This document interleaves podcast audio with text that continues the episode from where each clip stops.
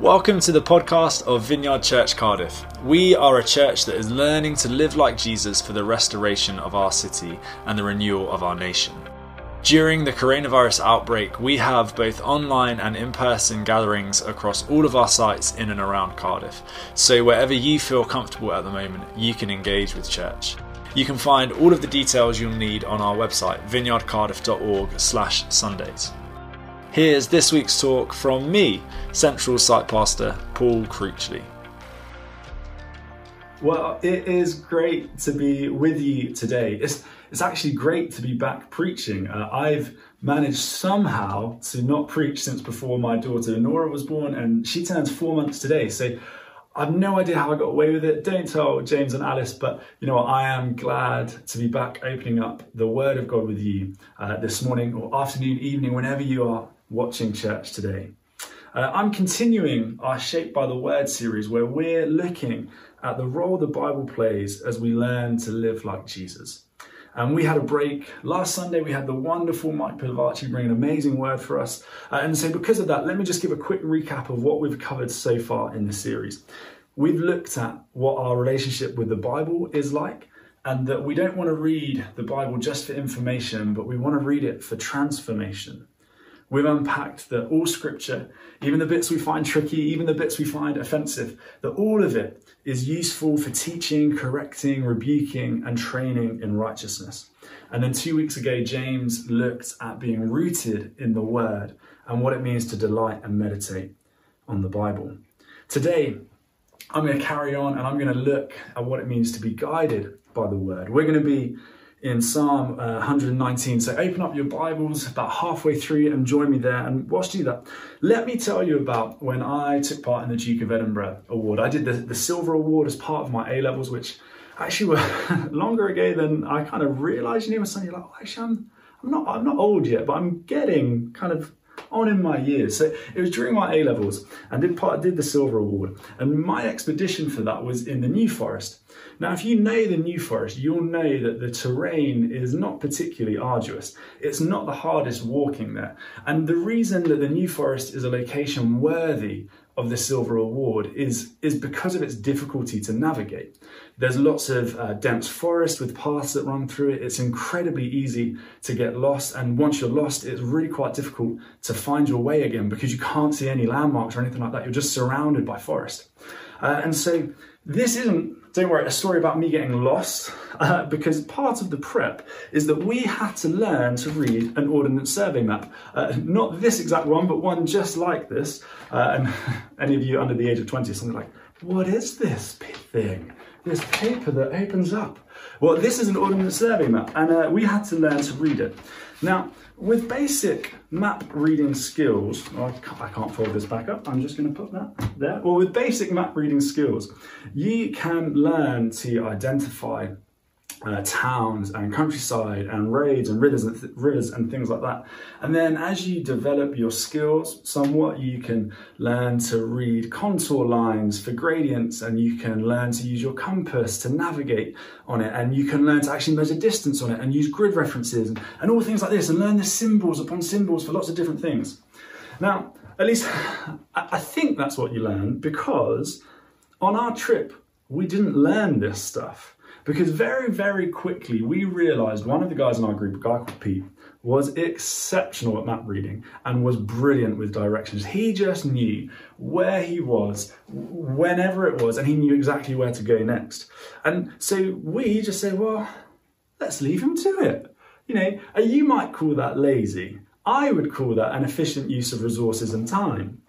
But you see, an O S map, this thing is it's designed to be incredibly useful as a guide to your journey. But you see, when you open it, if you don't know how to read it, if you don't know how to understand and interpret all of the detail, it can actually be quite daunting and confusing. And you can actually end up feeling more overwhelmed and even lost when you open it up, even though it's supposed to help you. And I think that that is how many of us feel about the Bible. We know that it's supposed to be helpful for us. We know that it's supposed to be a guide for our journey, but really we feel confused as we open it. Maybe we open it and, and we zoom in to uh, the Old Testament, and we are just perplexed as to why this story that we're reading is even in the Bible, or that could God really be like what I think I'm reading? And then we've got maybe no idea how this random passage in Leviticus has anything to say to our lives in our context in twenty twenty-one as we live through a global pandemic. But you see, throughout Scripture, it's clear that the Word of God is to be our guide, that it's timeless, that in these pages is how God communicates the way he intends life to be lived. And in this book is the truth about wisdom and purity and holiness and love and justice and mercy and so on and so on and so on. And so look, if you're, if you feel confused whenever you get, you know, you're not alone. But I believe that it is possible that we can learn to use this book as our guide. So we're in Psalm one nineteen, and uh, for those of us who know Psalm one nineteen, we'll know it's a long old chapter. It's the longest in the Bible. It's one hundred seventy-six verses, and, and those verses are broken down into twenty-two stanzas. Each one of those is uh, to do with the, the Hebrew alphabet. And in reality, I could have preached from any one of those twenty-two stanzas, because Psalm one nineteen is a love letter about Scripture and about the way of God. But we're going to be in the fourth stanza. So we're in Psalm one nineteen, and we're reading from verse twenty-five. So let's read it, and then we'll pull out some things about how in our apprenticeship to Jesus, we can be guided by the word. So verse twenty-five, it says this: "My soul clings to the dust. Give me life according to your word. When I told of my ways, you answered me. Teach me your statutes. Make me understand the way of your precepts, and I will meditate on your wondrous works. My soul melts away for sorrow. Strengthen me according to your word. Put false ways far from me, and graciously teach me your law. I have chosen the way of faithfulness. I set your rules before me. I cling to your testimonies, O Lord. Let me not be put to shame. I will run in the way of your commandments when you enlarge my heart." Oh, Holy Spirit, I just pray that as I unpack uh, these words, Lord, would you just be with us this morning, and would you soften our hearts to hear your truth, your encouragement, and your conviction. Amen. So as we begin, let me ask you the question: what guides your life? Now, you might not have thought too much about this, but really it's what guides and informs the decisions that we make, the relationships that we have or don't have, how we treat people, how we treat people we don't like, how we spend our money and our time. You know, for all of us, what guides us is a melting pot. It's a messy concoction of our upbringing, our experiences, our values, our culture, our job, our hobbies. And within this stew is the truth of the Bible. And for some of us, the truth of the Bible is the main thing. It, it directs and permeates every ingredient in the stew. And for others of us, it's just a little add-on at the end. Maybe it's a bit of garlic bread that we dip, we dip into the stew occasionally, but we largely leave it on the side of the plate. You know, it's clear that for the psalmist in Psalm one nineteen, he wants the word and the way of God to direct every part of his life. You know, Psalm one nineteen is a declaration that says, your way, God, is the way life is meant to be lived. Help me understand it. Help me live it. The psalmist is saying that the truth of the Bible gives life. Verse twenty-five. In this book, you know, God has revealed the way of life that he's intended. Give me life according to your word. And its truth, it should, they should shape every aspect of our lives. You know, what we find here is that there is a way of living that leads to life, to righteousness, purity, holiness, peace, justice. And it's found in this book. You know, the psalmist is saying, let me be full of the word of God in order that I might know the way of God. And that's what we mean to be guided by the word. It's to be so full of it that it permeates all of us, and, and we become so aware of the way of God. And, and Dave, we've got Dave Kemp, our kids pastor. He's going to be preaching for us next week. Really excited to hear from him. He's going to unpack really practically how we become full of the word. But this is what the psalmist is saying. I, the, the Lord, your way, God, would it permeate every decision I make? Would I be shaped by your word? Would I start to embody and live out your values? You know, when you read Psalm one nineteen, it's clear that the psalmist loves the way of God. Verse one hundred three, how sweet are your words to my taste, sweeter than honey to my mouth. Uh, or one hundred twenty-seven, because I love your commands more than gold, more than pure gold. He has found something that means that he loves them and thinks they're so valuable. And I want that uh, to be true for you, to be true for us as a community, that we would be so enamored by the word of God. You know, in the first talk of this series, James asked the question, what is your relationship with the scriptures like?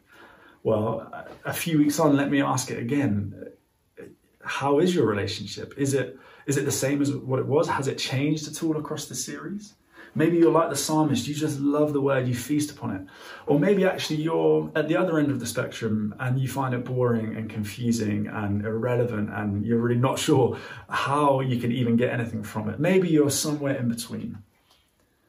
But let me ask you another question. In your relationship with the scriptures, do you let them guide you?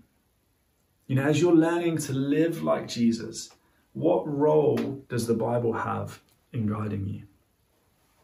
I want to draw out two things today that we need in order to be guided by the word in our apprenticeship to Jesus. Two things that we need in order to be full of the word of God, to know the way of God. The first of those is that we need to understand the word. And the second is that we need to submit to the word. So let's start with understanding the word. Verse twenty-six in Psalm one nineteen says this, teach me your statutes. Then into verse twenty-seven, he says, make me understand the way of your precepts. Then into verse twenty-nine, and graciously teach me your law. Teach me, make me understand, teach me. The psalmist is hungry to understand God's way. He knows that for it to, to happen for him, To, to understand God's way, he needs to understand the word of God. So how do we, here in twenty twenty-one, understand the Bible in order to live like Jesus? Well, the key is the psalmist is putting out is to be taught. That for us to understand the word of God, we need someone to teach us. You know, when I did my D V expedition, I didn't learn how to read a map. I relied on Pete's knowledge, and that was fine for that trip. It meant we sailed through with ease. But now I only have a basic understanding of map reading, uh, you know, which turns out it's actually not that big a deal because of Google Maps. But technology aside and the limits of an analogy aside, we need Peter's to teach us how to read the map. You know, many of us are coming to the Bible with a basic understanding and we're missing much of the beauty within it. And in that process, then we're not becoming full of the word of God, and then we're not knowing the way of God, and then the way of God isn't guiding us because we're missing it. We need people to explain it to us, to explain how to read it, how to apply it. We need people how to show it and show us how to live it. We need Peters in our life that will do this.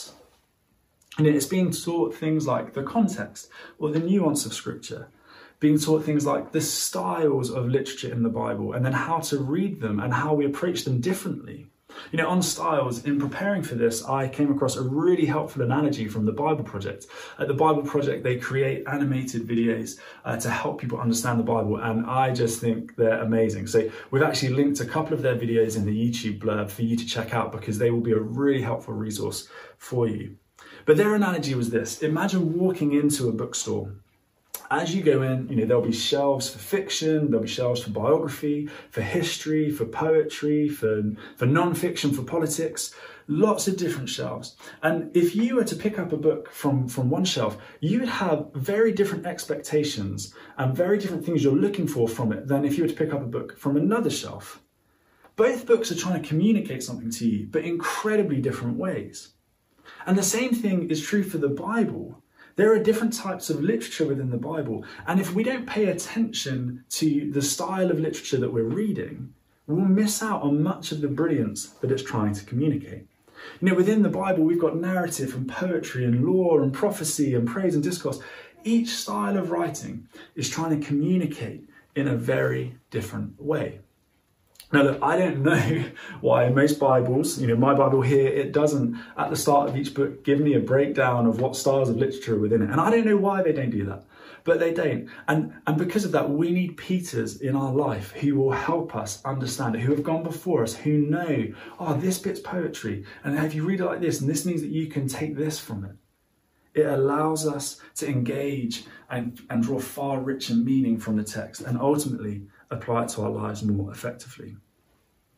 You know, another thing that um, Peters and friends and people can help us understand is the story of the Bible. Like many of us, I have watched more T V over the last year than I expected to. And especially uh, in the first part of Nora's life, watching sitcoms on Netflix helped keep me awake in the early hours of the morning, kept me sane, kept me awake, kept my baby alive. Uh, but most good sitcoms will allow you to jump in and watch a standalone episode and be able to follow it and enjoy it. But they will also have overarching storylines that are traced through each individual episode. And if you're someone who is watching from the start to the finish, maybe at three a.m. in the morning, you will get drawn into this bigger story. And what starts to happen is that you see in each individual episode things that point to the bigger story, or things that even explain the bigger story or mirror the bigger story. It's like that with the Bible. The Bible is full of individual stories that make up one overarching narrative that lead to Jesus. And these stories sometimes echo what Jesus does for us. Sometimes they just show pointers of what Jesus will, will, will make right when he comes. So many different aspects to it, but there are these little stories that make up one big story. You know, when Jesus is on the road to Emmaus in Luke twenty-four, this is what he's doing. He's explaining to those two disciples, hey, here are all those, those little stories, and here's how that overarching story comes into and, and meets me. Here's how I'm the fulfillment of it. You know, that's really helpful for us to know, especially as we approach the Old Testament. And we open it up and we feel like we're just reading a random story about a random king in a random location. And we're like, well, what on earth does this have to mean?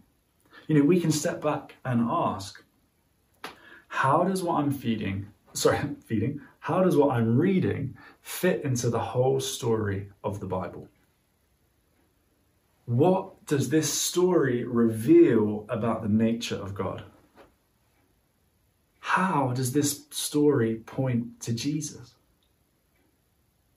And that's where we need our mate Pete again, to tell us that the Bible is like a sitcom, to explain that to us, but then also to explain how the stories fit together, to help us unpack the answers to some of these questions. You know, and as we start to understand these things and have them explained to us, it becomes easier to be guided and shaped by the Word of God. You know, the goal isn't with Scripture that we tick the box to say that we've read our few verses for the day, and then we go about the rest of our life not dwelling on them, not being influenced by them. You know, the expectation of the psalmist would be that when we read Scripture, you know, we read it day and night, that we're absorbing it all of the time, and that then we're meditating on it and we're discussing it with our friends, that we're, we're chewing it over. It's a kind of analogy that James used before, that we're chewing it and we're working out, okay, well, how does this apply to my life? What about this situation? And, and you're wrestling with it in community. You know, absorbing the truth of Scripture to the point that guides your life shouldn't be something you expect to do alone. God never intended for us to do it by ourselves. He intended for people to help us. And hopefully, you know, as preachers, that's what we're doing, that week on week, we're helping you on that journey. But we also need Peters. We need friends that will walk the journey side by side, shoulder to shoulder with us, and help us understand. So look around the church community. I know it's a little bit harder, maybe on Zoom or in small groups online and things like that, but, but do it. Look around and find people who are further along than you and ask them to help you understand the way of God. No one is going to be offended if you ask them that. You know, more than that though, what would it look like to be a Peter? To say, you know, I don't know everything, but this much I know. Can I share that with you to help you in your faith and in your apprenticeship to Jesus. You know, it's something all of us can do. If you've been following Jesus six months, find someone who's been following him for three months and take them along the journey with you. Whatever stage, whatever age we are, this is something we can do. But saying that, prophetically, I did feel um, a couple of weeks ago as I was praying over this, uh, this preach, I really felt like the Lord wanted to have a commissioning moment for some of the older members of our community.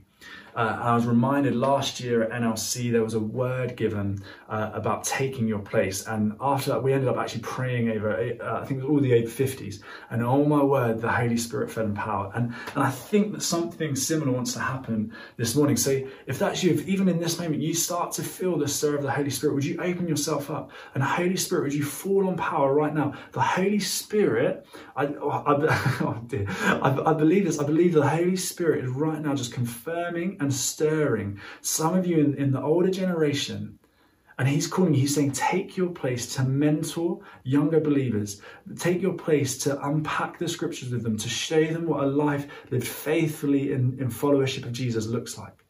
So just come, Holy Spirit, would you would you fall on power? It's a, this is a little bit weird doing it to the camera, but you know what? I believe the Holy Spirit is moving. I believe it's working. And so, you know, if, if you're watching this as part of the Zoom services, well then press into this, pray over this afterwards. If, if you're watching this by yourself and you feel the Holy Spirit moving, then phone up a friend and get them to pray for you right now. Holy Spirit, fall, fall in, fall in power. Oh, thank you. Thank you, Lord. Yes, believe it's a commissioning moment for some of you.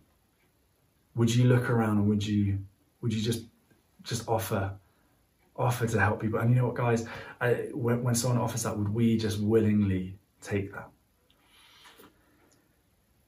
On with the rest of the preach. There we go. So for us to be guided by the word, we need to to understand it, and then we need to submit to it. Verse twenty-nine, put false ways far from me. Verse thirty, I have chosen the way of faithfulness. I set your rules before me. Verse thirty-two, I will run in the way of your commandments. You know, understanding a map is of no use if when you are out for a walk, you don't follow what it says. And the way for the information of the Bible to lead to the transformation of our lives is for us to submit to it and do what it says. This is foundational if we want to be guided by the word.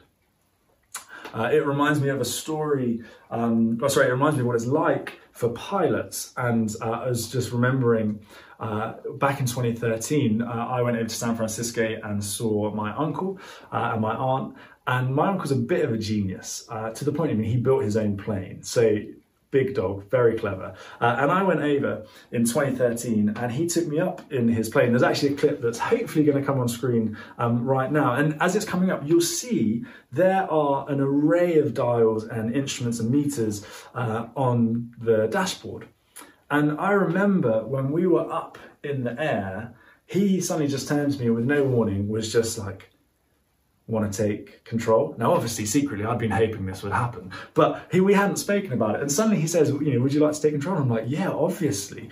Uh, and so he suddenly rattles off and points to probably six or seven of these dials and says, right, make sure this one doesn't drop below there. Make sure this one stays in this range. Make sure, you know, this one doesn't go above there type thing. And I remember just being like, oh my word, I think I heard one of those things. And I was just looking at what I think was the last one he pointed at as he, you know, says, oh, can, you've got control. And so I'm just staring at this dial and, you know, naturally within a few seconds, he's like, well, Paul, we're dipping, just pull up slightly. And, you know, I'm staring at that, I'm looking around and honestly, the, you know, it was just this crazy moment. And, uh, you know, obviously after a, a few moments, he takes back control, he lands and it's all good. In that short moment was the key to flying. Pilots fly by their instruments and their dials, not by what they see around them. Now, because of that, this allows them to navigate through thick cloud. It allows them to navigate, navigate through the depth of a storm uh, or the depth of night, because they willingly submit to their guide. They make a choice to follow their guide. And we are to do the same. You know, the key to submission that leads to being shaped and guided by the word is choice. you know, twenty, verse twenty-nine, you know, the psalmist is acknowledging what we all know. There are other worldviews out there. There are other ways we can live our life. But then he declares in verse thirty, I choose your way. Verse thirty-two, I will actually do the things of your commandments. I will run, I will live my life in this way. You know, what he's saying is even though other ways of life may be tempting, even when I think I know best, even when your way might actually cost me, I will humble myself and I will choose it. God loves a humble heart, and our humility postures our lives in a way that allows God to shape and guide us. Psalm twenty-five verse nine, he leads the humble in what is right and teaches the humble his way. You know, we are to humble ourselves and, like the psalmist, choose to follow the way of God. This submission, it's an active aligning of our hearts, our attitudes, our actions. It's not passive. You know, and as we actively submit ourselves to the word of God, we become more and more aware of the way of God. And so we're guided. Pastor and theologian A. W. Tozer puts it like this in his book, The Pursuit of God. I speak of a voluntary exhorting of God to his proper station over us, and a willing surrender of our whole being to the place of worshipful submission. The moment we make up our minds that we are going on with this determination to exalt God over all, we step out of the world's parade.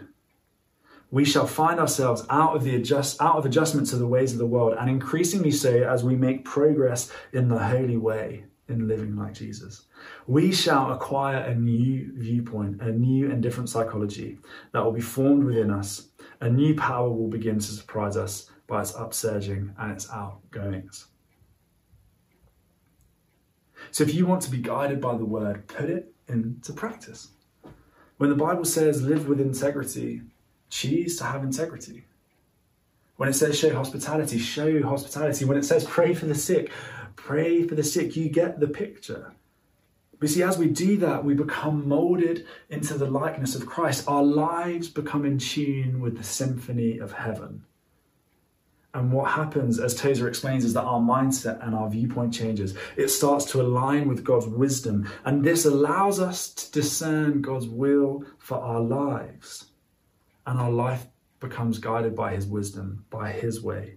Even sometimes without us realizing, we start to make wise decisions. Now, as I talk about submission, I'm very, very aware that many of us find this hard. You know, our pride, our independence, our past hurts get in the way. Uh, you know, when I was flying, what was interesting was that in the clear blue sky above San Francisco, not a bad place to fly, uh, I couldn't tell those subtle changes of we're dipping or we're going too high now. I, I just couldn't tell. There was no, like, kind of nothing around me to give me that perspective. I had to trust the voice of my uncle. But you see, because I knew that he was a safe pair of hands, because I knew his expertise and his wisdom and his understanding in this area, it was easy to submit to his guidance. You know, for those of us who are finding submission hard, we need an encounter with the King. We need an encounter with his holiness and his majesty. And as Tozer said, to put him back in his proper station above us. You know, where we realize that he is the creator of the universe and we are just like dust. That we really actually don't know best. We don't. You know, as we encounter this King, we find that he isn't some distant ruler over here, but he is a King who will incline his ear to hear the whisper of his children, who will take on flesh in order to die for our sins and usher in a new way of living. You know, when you read Psalm one nineteen, it's clear. The psalmist has encountered the goodness of God, that he has experienced something of God that makes his soul delight. Elsewhere in the psalm, Psalm thirty-four, taste and see that the Lord is good. The psalmist has done that. And so therefore willingly, gladly submits to him. When we encounter the outrageous love and goodness of God, submission becomes a natural outworking. It doesn't mean it's not still a choice. It doesn't mean it won't cost us.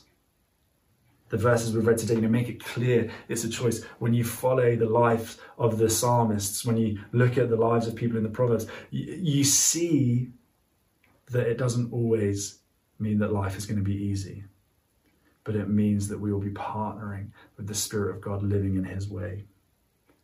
And it doesn't mean it won't be harder for some than for others. If you're uh, watching or listening and you're more independently natured, it is going to be tougher for you.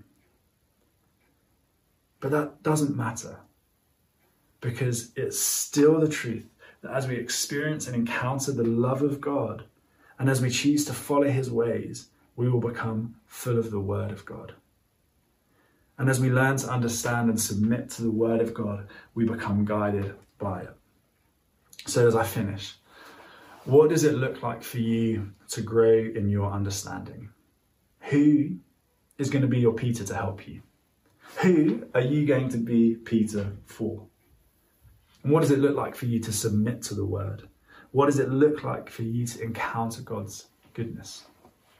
Because as we're learning to live like Jesus and we allow ourselves to be shaped by the word, it will guide us into life.